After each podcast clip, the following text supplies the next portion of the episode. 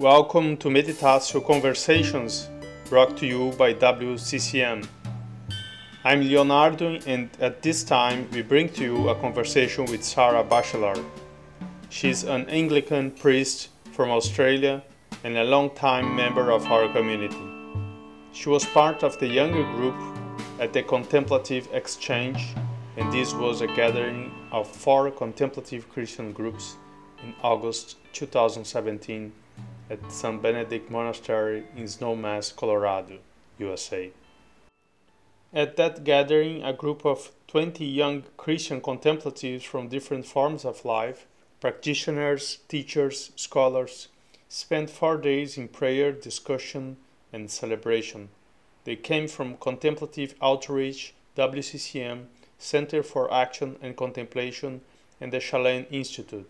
The founders of these networks were also present Thomas Keating, Laurence Freeman, Richard Rohr, and Tilden Edwards. And they also met together daily in Snowmass.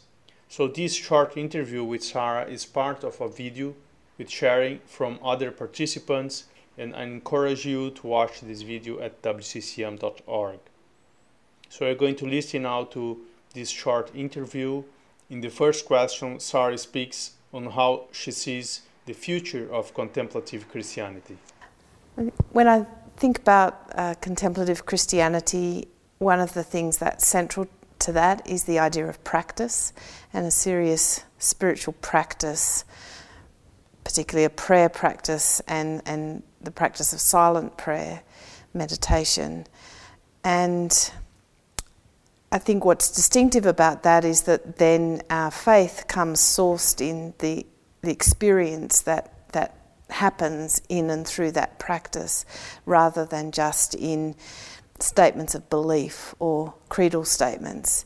And it and and it's a faith that is changing us through the practice all the time. And then we come to understand more deeply in our own experience what the, what this language of transformation means, uh, the language of reconciliation, of healing, and that makes a more living um, a living and, and, and, a, and, and an actively active thing that's happening in us that we bring to the world.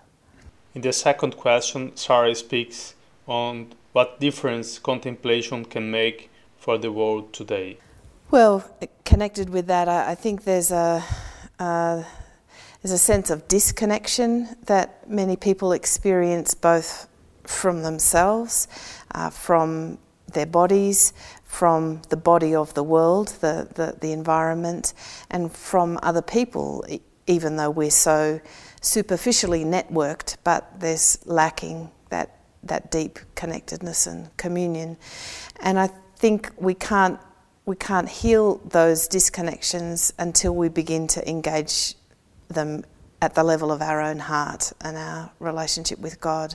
So that's the beginning of it. I think this beginning process of healing or pe- making peace with ourselves, which then flows out in all kinds of different ways to our relationship with the world.